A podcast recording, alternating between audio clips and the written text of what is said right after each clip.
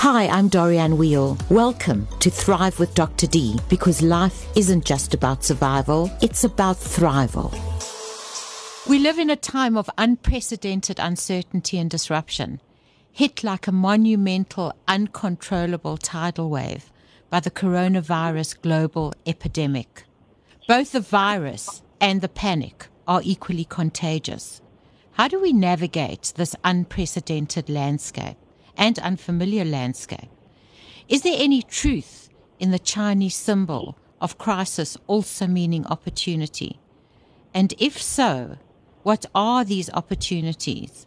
How do we not let this challenge, crisis, or even some suffering go to waste? To deal with these important questions and to help us see our light through them and grapple with them, it's my great pleasure to welcome Mark Barnes to the studio with me on Thrive with Dr. D. Mark Barnes is renowned, respected, and recognized business person in South Africa, having held leadership positions in many major financial institutions in the past 30 years. These include Alexander Forbes, the Standard Bank Group, Standard Corporate and Merchant Bank, Capital Alliance Holdings, Brait South Africa, and the Purple Group. And it was really interesting, and I remember caused quite a stir when Mark put up his hand to contribute to the future success of the young democracy in the role of CEO of the South African Post Office. An unusual offer indeed. He is well known as a commentator on current business and economic issues and has a regular opinion piece published in South Africa's leading business publication, as well as being a regular TV personality. If you know Mark, you know that he talks tough, he actually is tough. But there's another side of Mark as well that he keeps well hidden sometimes, but it comes out to play on occasion. it does, Mark. And I think that it's that's actually the reason why you're here Thrive with Dr. D is a show about people and a show about their lives and about coping with issues that we all have to deal with mostly every day. But now we've got really, really huge challenges. And it was because of the sensitivity and obvious empathy that you display in all of your writing and I believe in your dealing with people. You don't separate the business from the person. I mean, you do, but you also deal with them in a particular kind of way that it was, I thought it would really be interesting to hear your take and listen to some of your ideas about how we go ahead with coping with what we all are in together, this huge challenge now, and what you think that we can get out of it. So, welcome. Dr. D, or Dorianne, as I know you more fondly, it's a great pleasure to be here, and thank you for inviting me onto your show. Well, look forward to our chat. Thank you, thank you very much. Now, Mark, the first thing is that we know that the virus and panic are equally contagious. And I think people try their best to kind of look at it from what they think is a reality perspective. But then with all of the onslaught of media, you can't listen to, turn on, or hear anything else other than information of the coronavirus. Some of it seems hype, some of it seems fake, but a great deal of it, probably 99% of it, is true and it's horrific. And people don't know how to respond. What was your take on that? Well, you know, first of all, I think we all in a state of mild panic most of our lives, except this time we're allowed to be. So it sort of bursts out of you and you, you're allowed to uh, get into a state about things. There's, there's reason to be in a state about things. There is absolutely no reason to panic because panic feeds, adrenaline feeds disaster. Okay. What we need is quite the opposite. We need calm, we need facts, we need uh, you know, empirical evidence. And, you know, the strange thing about the markets, which is the world that I operate in, is, is that they will start turning positive on declining bad news before the good news comes. And I think we're really starting to see that. But it is going to be hectic. We are going to be scared.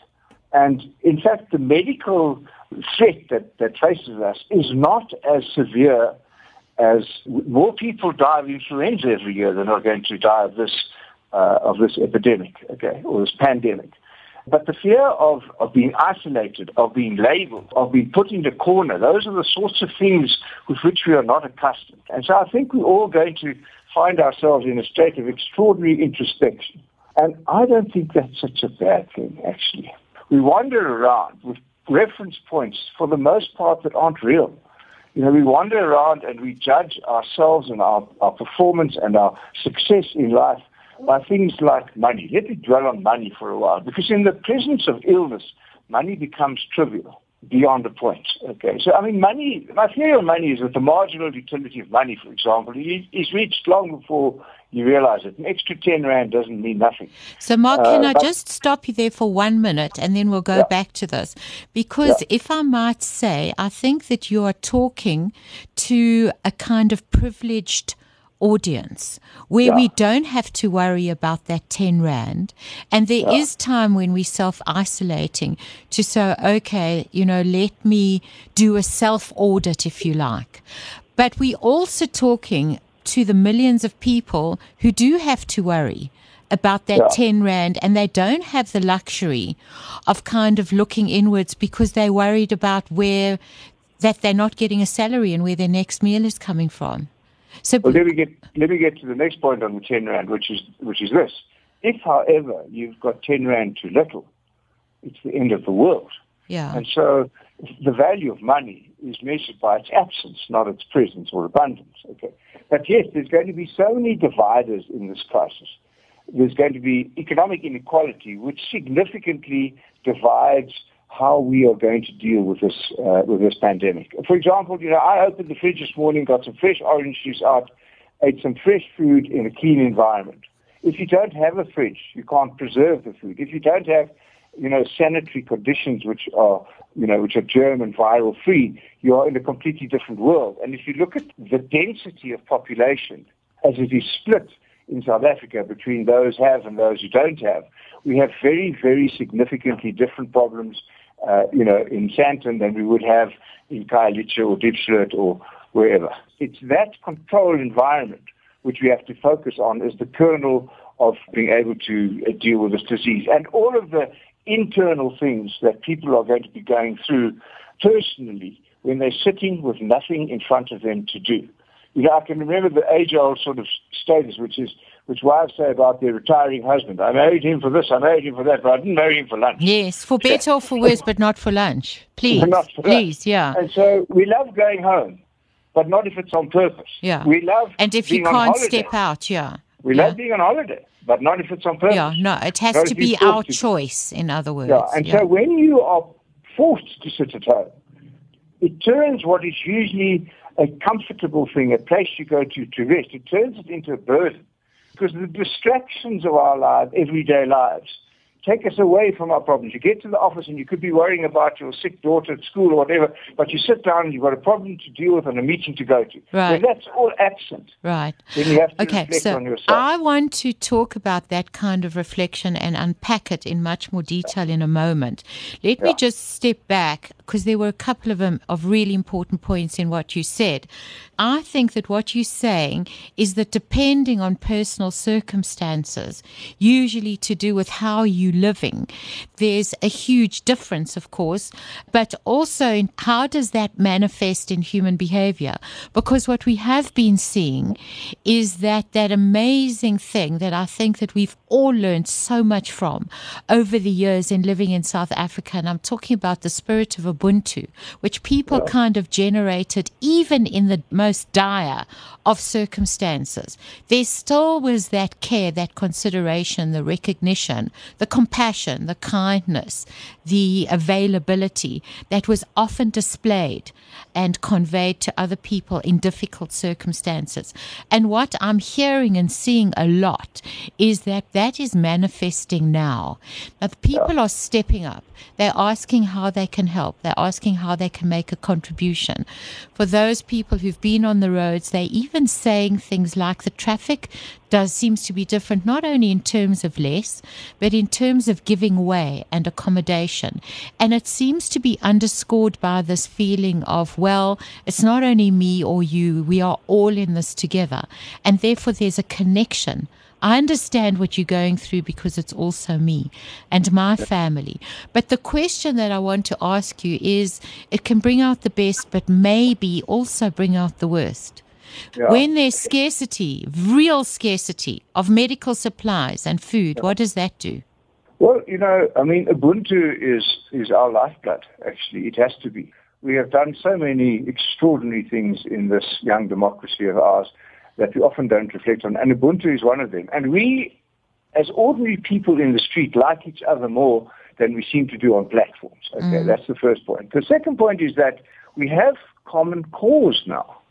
One of the defining necessities of us coming together in 1994, of us hosting the Soccer World Cup, all of these things were great successes because we found common cause. Common cause has been lacking of late.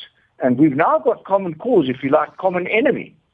And when that's the case, you tend to hold hands, despite the fact that we're not allowed to do that anymore. You tend to hold you know, hypothetically hold hands and, and want to look after one another and want to show the world that indeed this rainbow nation is alive and well.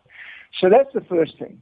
The fact of the matter is that this, this disease, this threat, could also divide us even more because of the already significant difference in economic circumstances, access to medical care, and all of those good things. And as much as we all want to help, there are lines being drawn around each other which are not permeable anymore. And so it's going to be an enormous challenge for us to try and find a way to hug each other, uh, hypothetically, and help each other through all of this. And I think everyone has stood up. Everyone stood up and said, how can I help? Uh, but it's common cause, Dr. D. It's common cause that, that are going to make us succeed. And for once, we have one thing to focus on, which is not each other and our differences, but each other and our common purpose. Mm. And that's mm. going to help. And I think when it all comes down to it, when you look around this country and all of its natural blessings, we see what we've got to lose. But actually, I think it gets beyond the crowd. I think it becomes very personal. As much as you find yourself in this warmer traffic, in this more consoling world, you also find yourself reflecting on what you are. You wrote about that. Um, I've sent out an article about that. That in mm. fact, you know, you can look. Um, it's time to take stock reevaluate yeah. your goals. Where have I been? Where am I going? How do I want yeah. to spend my energy from now on? And that's a luxury. We audit yeah. our companies. We often work from the outside in. We should, we must, we've got to, we ought to, we have to. There's a deadline, good, bad, right, wrong. We very seldom stop and say, just breathe and say, what is the beat of my own inner drum beat? And yeah. now there's the opportunity to do that. So let's talk about that because I know that you've got, yeah. Yeah, yeah so, you know, when you're confronting your own mortality, however remote that might be, you know, you know, I've often asked myself, what would I do if I had to sign for another 10 years of healthy life or take a risk on, you know, an unknown quantity? And if I were to sign for a particular period, how would I change? Would I change? Am I the product of the perceptions of other people? Do I spend my life pleasing other people, succumbing to standards for which I have no great respect? Uh, you know, bowing to uh, temples of other people's making, living in places, dressing in certain ways, making myself up in a way that makes me acceptable to societies the purpose of which I've already forgotten. You know, and as I have moved in my career from you know being very successful in financial services to being involved in something like the payment of social grants at the post office, working with investment bankers to working with postal workers, all of these things have become ever more present as debates in my mind, and nothing is certain anymore. Okay. Hmm. Can I ask you? I just want to ask you what made you as a really successful business person, riding the crest of the wave, doing very well in all of the traditional measures of success, power, money, status, recognition. What made you, at that point of your life, put up your hand and say, I'm going to the post office? What was it? Well, it was a strange thing and it's not well known. I've made a lot of mistakes in my business career despite the, the apparent successes. And most of those mistakes were made by following uh, conventional wisdom or by doing what I thought was acceptable or and I wanted to see what happened if I did exactly what I want to do all day. And if I made judgment calls. And to do that, you have to walk into a space that needs help. Okay. And you have to, uh, you know, let me give you some examples. You know, when I, when I walked into the post office, failure was a refuge. Failure was a place people went to gather to protect themselves.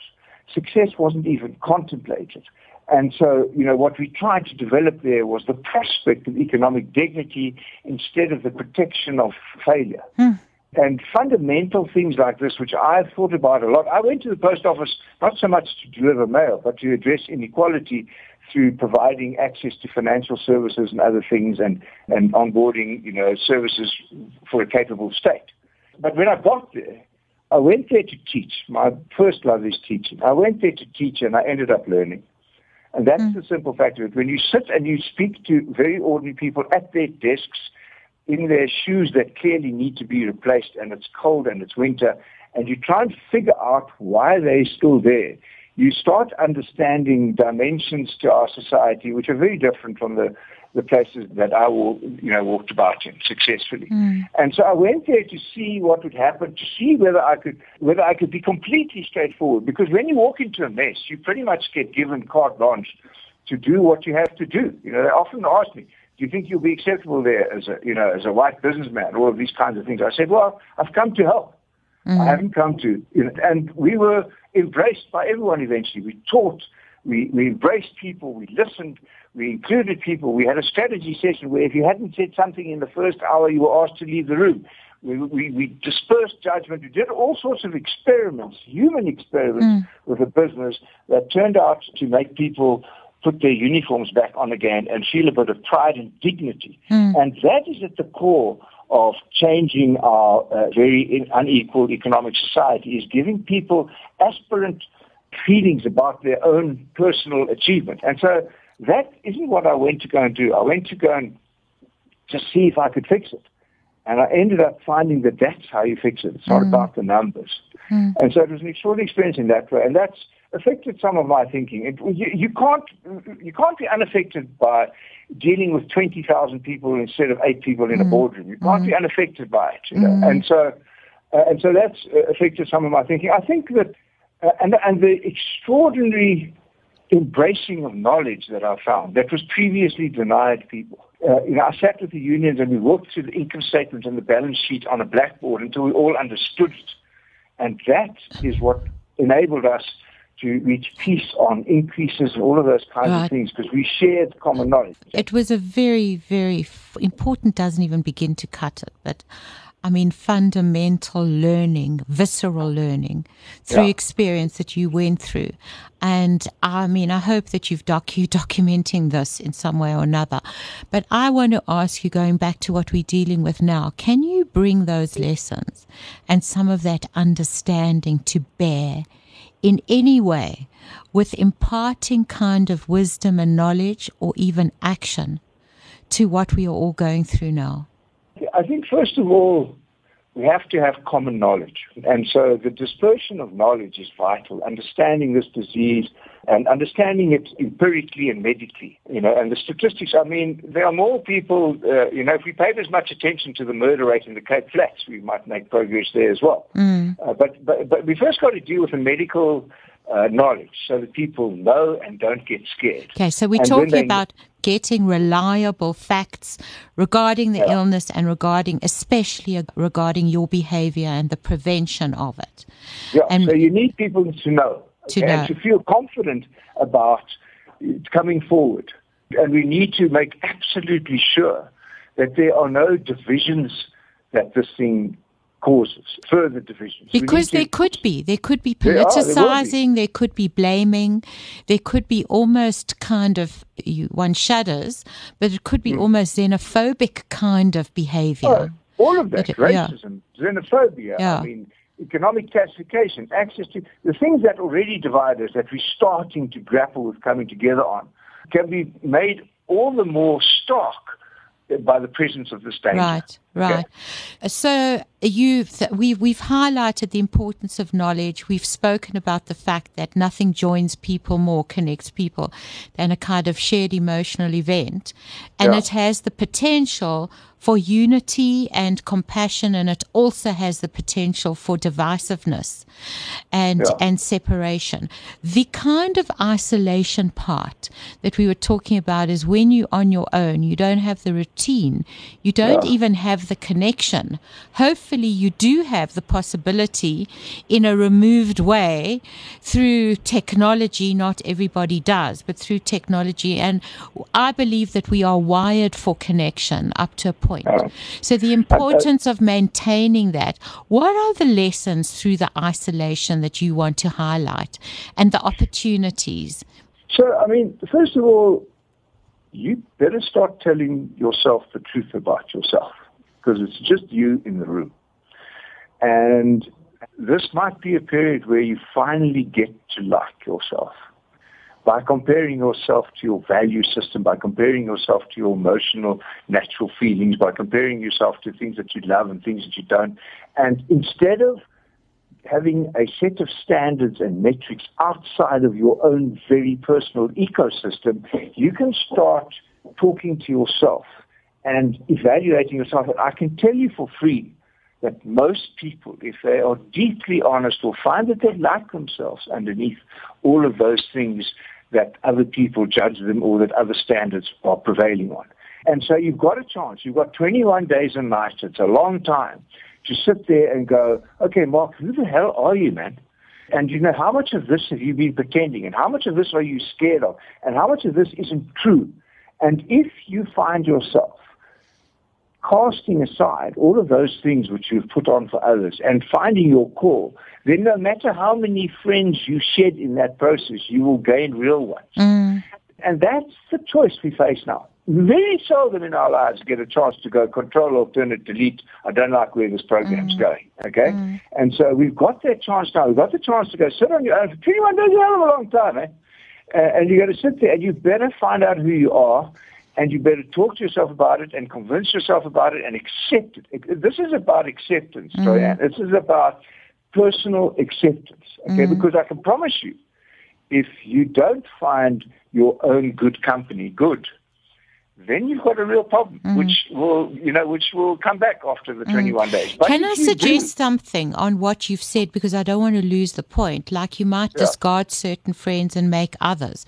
Don't yeah. you think that it's also the opportunity because what you're talking about is the kind of authentic vulnerability authentic yeah. vulnerability for connection, which requires a lot of courage. And it requires courage even when you're sitting by yourself, because it yeah. means questioning all of these things which you absolutely kind of embraced and believed to be true. But now you're saying, now that I've done everything I thought I should do or I wanted to do, why am I not feeling fulfilled? Or master yeah. of the, year? it's got to be something different. So you, you kind of do that self, that what you're talking about and you come to realizations. Now, I'm asking you, don't you think that if you share yourself, and I might say that you've done some of that right now, you know, on this podcast um, with vulnerability, that the friends that you had probably would be even closer, wouldn't scuttle away most yeah. and would say, Oh, what a relief. I know that you're not good at everything. I know you don't like everything. I know you feel scared sometimes. I know that you've had to question um, all of this, that you don't feel on top of I know that you might have been the CEO of a huge company, but you don't deal with all your relationships properly. And there have been issues in your life that aren't clean with you and you haven't come to terms with. And then when okay. people hear this, they mm. become more connected to you. They don't leave. Okay, so so your friends will become closer friends, but you might discover that others were fickle friends. Mm. Okay, mm. but let me say a couple of things. First of all, let me let me say this: something I've, I've believed in forever. Vulnerability is the source of all power. Mm. Once you get down mm. to your core, you become in a sense, invincible from attack because you are at your essence. And from that is the only position from which you can build. I need to, uh, you, you, you, there are a couple of things I'd like to say. First of all, you talked about people knowing you and knowing your flaws. I can tell you that there is nothing more endearing or uh, uniting than our mutual flaws. Mm. I mean, mm. there's nothing better than to find each other's flaws acceptable, okay? Because, I mean, there's a famous line in that song by Leonard Cohen, Anthem, which says, there's a crack in everything, mm. but that's how the light gets in, mm. okay?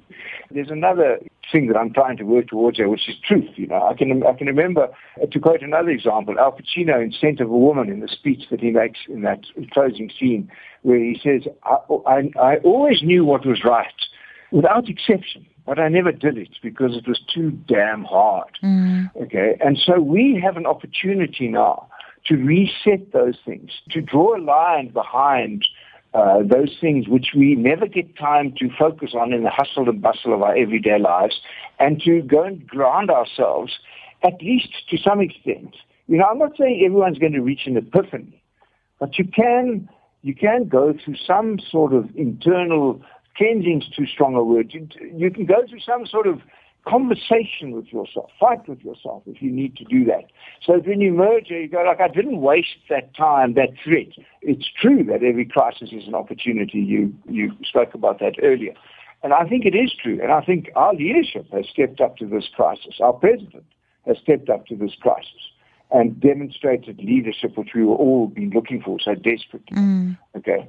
And so this crisis, we shouldn't waste it, Diane. We should sit there and we should go, okay, so I'm stuck alone. I mean, I'm, uh, my, I don't live with my kids, my boys, and I'm organizing a picnic because we're not going to see each other for a while after that. And, you know, I don't know what we're going to be able to condense into that small space, but we're going to do something that why the hell don't we do it all the time? Mm. Okay, so we're going to create exceptional engagements and exceptional social media discussions and exceptional desires and wants and absences and love and all of that sort of stuff, which is forced upon us, but perhaps should be part of our everyday lives mm, anyway. Mm, okay? Absolutely. That's going and to so be the challenge of how to harness some yeah. of these lessons to improve our present mm. and our future going forward when we get out of this, which we will. But yeah. just to remember, um, and I think that if we if we engage with it in the way that you're talking about now, mm. The awe of it, in a sense, will become part of us. Hopefully, hopefully, yeah. you can't just leave it behind. I don't know.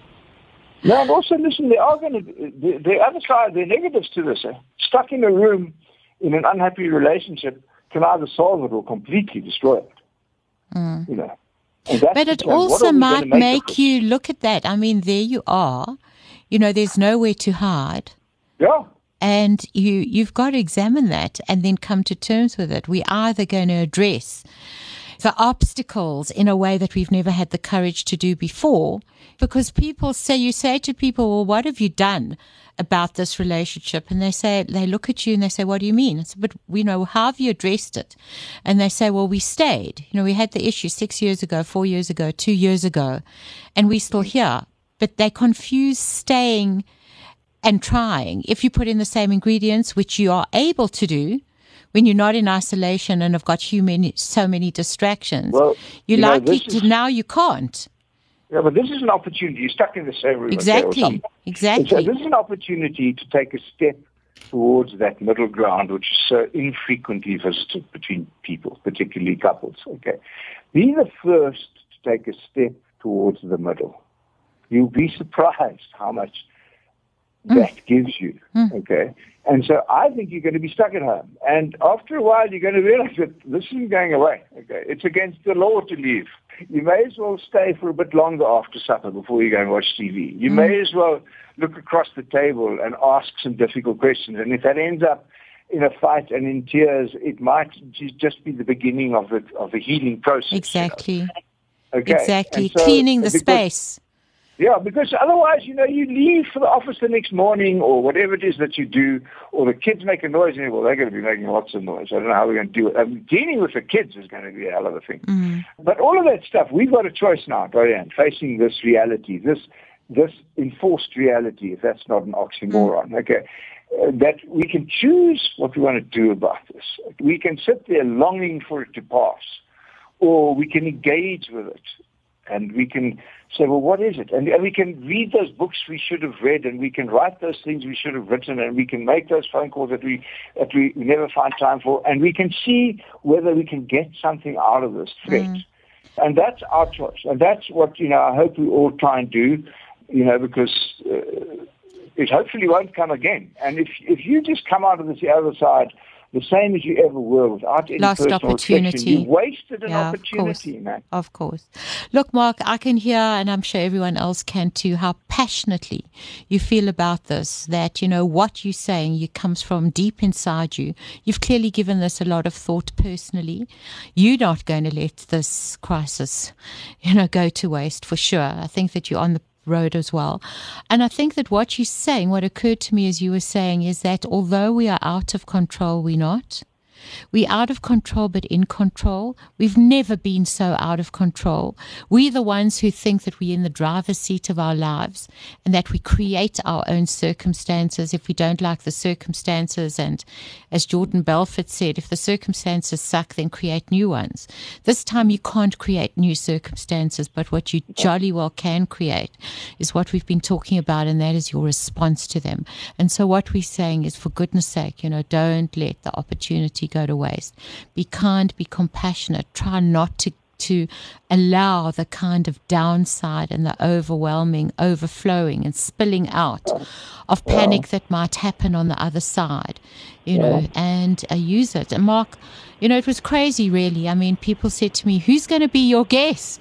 on the show, which eminent psychologist, you know, who's written many, many textbooks. And I just said to them, just wait and see. I'm going to have the consummate human being not uh, the well, textbook exactly. So thank you very, very, very much for all of that. Thank and you. look forward thank to you. it. Thank you, Mark. Okay, thank okay. you. Okay. Sure. Well, I think that there's a lot, a lot in that. Thank you so much, Mark Barnes. And yeah, uh, it was very cool talking to you. I, you know, I mean, these things are just coming out of me you know, because I'm old. You know, I'm thinking.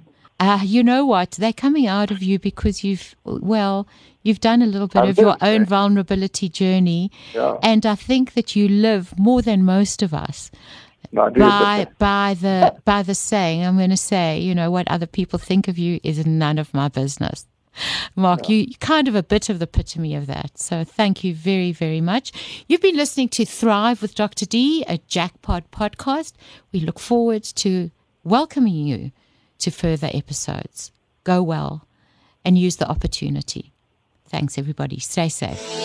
I'm Dorianne Weil. Thanks for listening to Thrive with Dr. D, a jackpot podcast.